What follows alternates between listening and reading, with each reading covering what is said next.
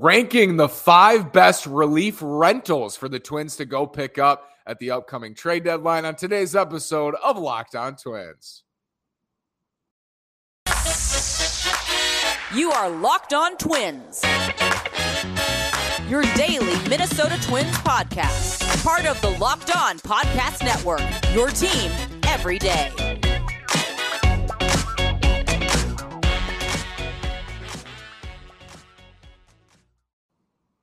And welcome to the Locked On Minnesota Twins podcast. Today is Wednesday, July 20th, and I'm your gracious host, Nash Walker. Thank you for making Locked On Twins your first listen every day on the Locked On Podcast Network, where it's your team every single day. Again, this is Nash Walker, been writing at Twins Daily for four seasons, been hosting this podcast for three seasons, and we know the Twins need some bullpen help at the upcoming trade deadline. I'm going to give you my top five rental relievers for the Twins to go target. One of them is a small exception. But all of these guys guaranteed contracts are only through the rest of 2022. And the reason I picked out rental relievers is you can go look at, you know, 10, 15.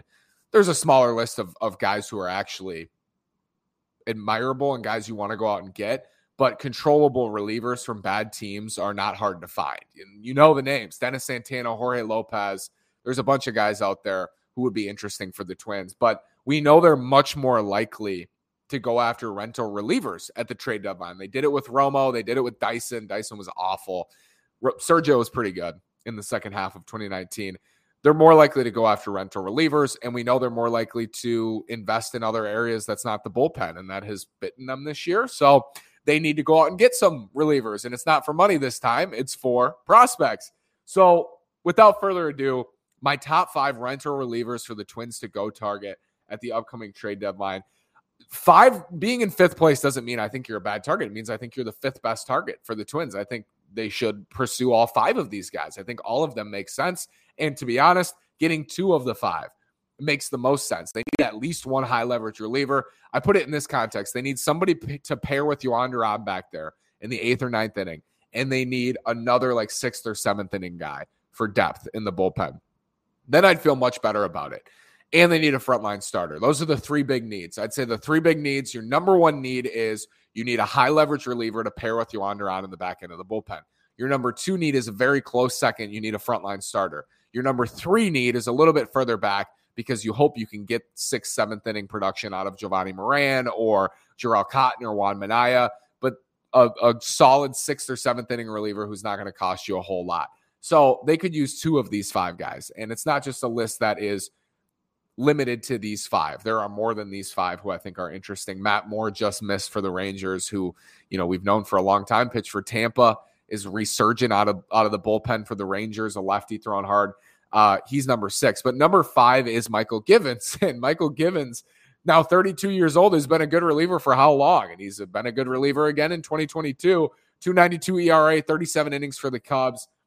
Strikeout rate near 30%. Walk rate is high. That's kind of par for the course for Mychal Givens. Mid 90s fastball, very good slider, solid seventh inning guy right now. I think Mychal Givens would be like the second acquisition in the bullpen for the Twins. So if they went out and got a front line or back of the rotation, back of the, the bullpen arm, like a high leverage back of the bullpen arm, and then picked up another reliever, Givens would be their another reliever. I think he could be a setup guy. And the thing I really like about Mychal Givens is right handed hitters this year have a 312 OPS against them. They have seven singles, seven hits, all singles. They're like seven for 72 with a 312 OPS against them. Lefties have hit him hard, and that's because he has a plus slider, and that slider plays against righties. I like that about Givens because I think you can match him up against mostly righties, especially in this division. The White Sox are so right handed. You can spot him up in certain spots. Uh, I like him for that reason. I prefer relievers who can get righties and lefties out, especially with the three batter minimum. If there were no three batter minimum, somebody like Givens is more valuable to me because I can just bring him in to get a righty out and plunk, pluck him for the lefty. Uh, but very good numbers overall. Shuts down righties, just shuts them down. And for that reason, I think it's possible the Twins do pursue Mychal Givens pretty heavily leading up to the trade deadline because we've seen them do that with guys before. Sergio Romo is very similar. Like I would put these two in the same boat. Romo shut down righties 2019, came over to the Twins, did his job, shut down righties with that slider. Givens is very, very similar. Number four, he also has a very good slider. Michael Fulmer, 29 years old, Tigers, 238 ERA in 34 innings, 24% strikeout rate. Walk rate is high. Walk rate's high with uh, four out of these five. That's life as a reliever. You have good stuff. Your walk rate's going to be a little higher. And maybe you value the guy who doesn't have a higher walk rate, but that's not Fulmer. Elite slider. His slider, he's moved to the bullpen, you know, longtime starter, a lot of injuries, ineffectiveness now in the bullpen, has been one of the Tigers' best relievers this year in a bullpen that's been very, very good for the Tigers. Fulmer, that slider at an average of 90 miles an hour is nasty, shuts down righties. The one thing with Fulmer, like he's a Tiger, it's in division. And I'm not saying it's impossible. You saw the Mariners last year trade Kendall Graveman to the Astros in the middle of a, a race for the playoffs. The Mariners won 90 games, missed the postseason, but traded Kendall Graveman, their closer, to their division rival in the Astros and got Abraham Toro in return. So trading for Michael Fulmer in division for a team that season is over. Fulmer's a free agent after this year. He's a rental. It's it's not a crazy thing, but you just don't see it as often as you would see it if Fulmer was somewhere else. If Fulmer was, you know, in Cincinnati or Fulmer was in Chicago, I think he'd be more attainable here than being on Detroit. But it's not out of the realm. They could absolutely go get Michael Fulmer for a mid-level prospect. Uh, I really like him because he does have a great slider, and so does Givens. Like I would put these two pretty close, and that's why they're five and four. Givens might cost you less because there's not that toll fee for being in the division, but I like both of these guys.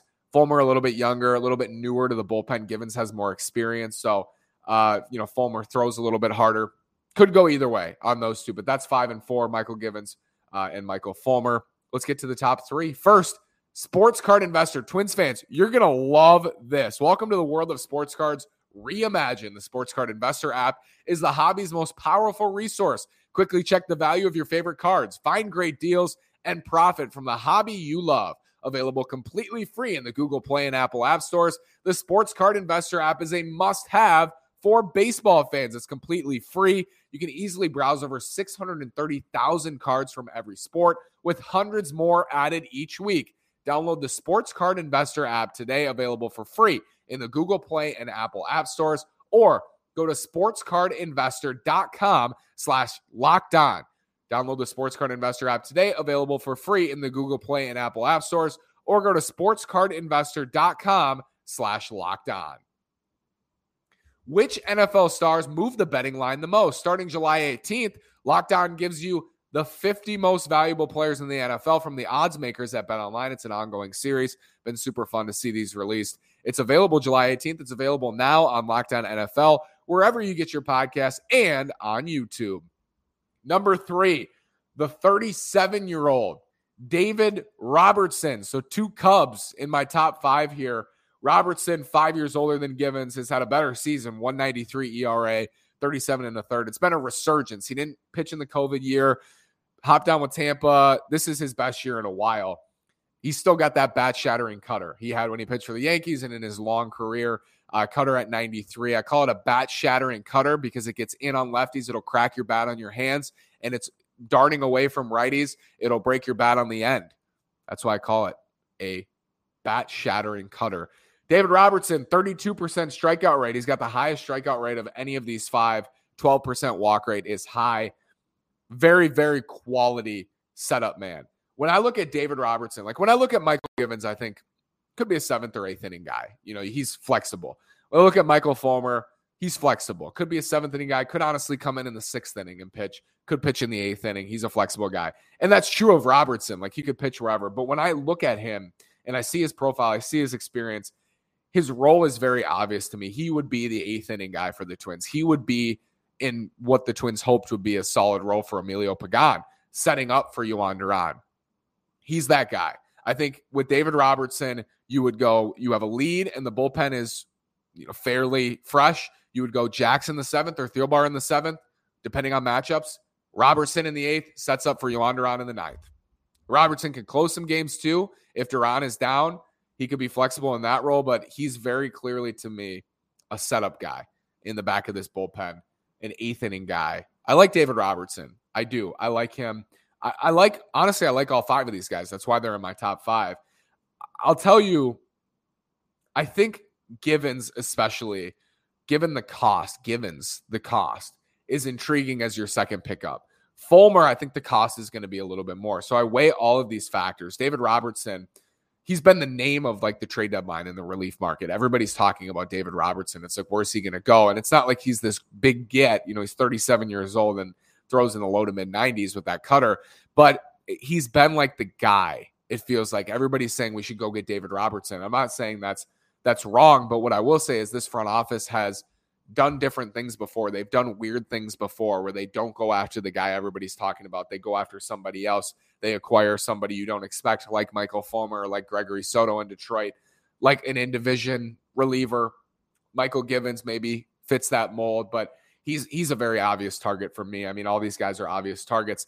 Number two is the most unique on the list of the five. He's the most unique because yes, he's a rental in that this is his last guaranteed year, but he has a 2023 team option. Um, Anthony Bass, who's pitching for the Marlins, he's actually been the best of these five in terms of results. 136 ERA and 39 and two thirds. His FIP is at 213, so it's not smoke and mirrors. 95 with the sinker, 86 with the slider at a 58% clip in usage. Throws his slider six out of 10 times, essentially. Six out of every 10 pitches is a slider. And uh, if that doesn't scream Minnesota Twins, I don't know what does. 25% strikeout rate, 5% walk rate, pretty clearly a seventh or eighth inning guy if he were to join the Twins, has been outstanding. He's been amazing for the Marlins this year. Been lights out. And Aram Leighton wrote about the Marlins today and, and their approach at the deadline and wrote that they could deal Anthony Bass, you know, like get some value for Anthony Bass right now and sell him sell him at his highest. And he speculated that the Marlins would be able to get a mid-level prospect for Anthony Bass. And when we say mid-level, that's like the 10 to 15 range in the twin system. It's still going to hurt. You know, it's still going to hurt, but these are relievers we're talking about. So if one of the best relievers on the market, somebody I trust and somebody who is an expert on the Marlins, he thinks that Anthony Bass would net a mid-level prospect.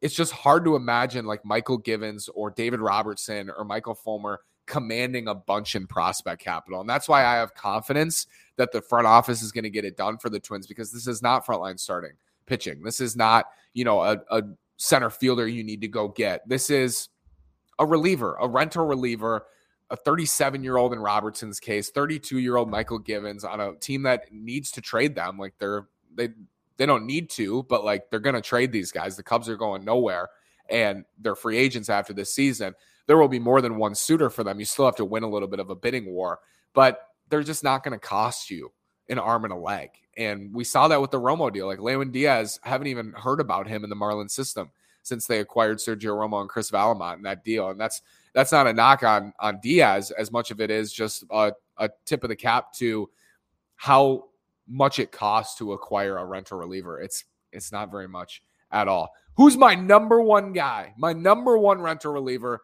the Twins should go out and target. I'm going to tell you after this word from Built Bar, from the people who invented healthy and tasty, comes the latest gift to your taste buds. You've probably tried the amazing coconut brownie chunk Built Bar, but guess what? Your friends at Built have given coconut brownie chunk the puffs treatment. That's right, the coconut brownie chunk Built Bar flavor you love in a deliciously chewy marshmallow covered in 100% real chocolate. It's like a fluffy cloud of coconut brownie goodness, but stop drooling and listen. They are good for you. Low calorie, low sugar high protein, and all delicious coconut brownie chunk puffs are only here for a limited time. Go to built.com now to make sure you don't miss out.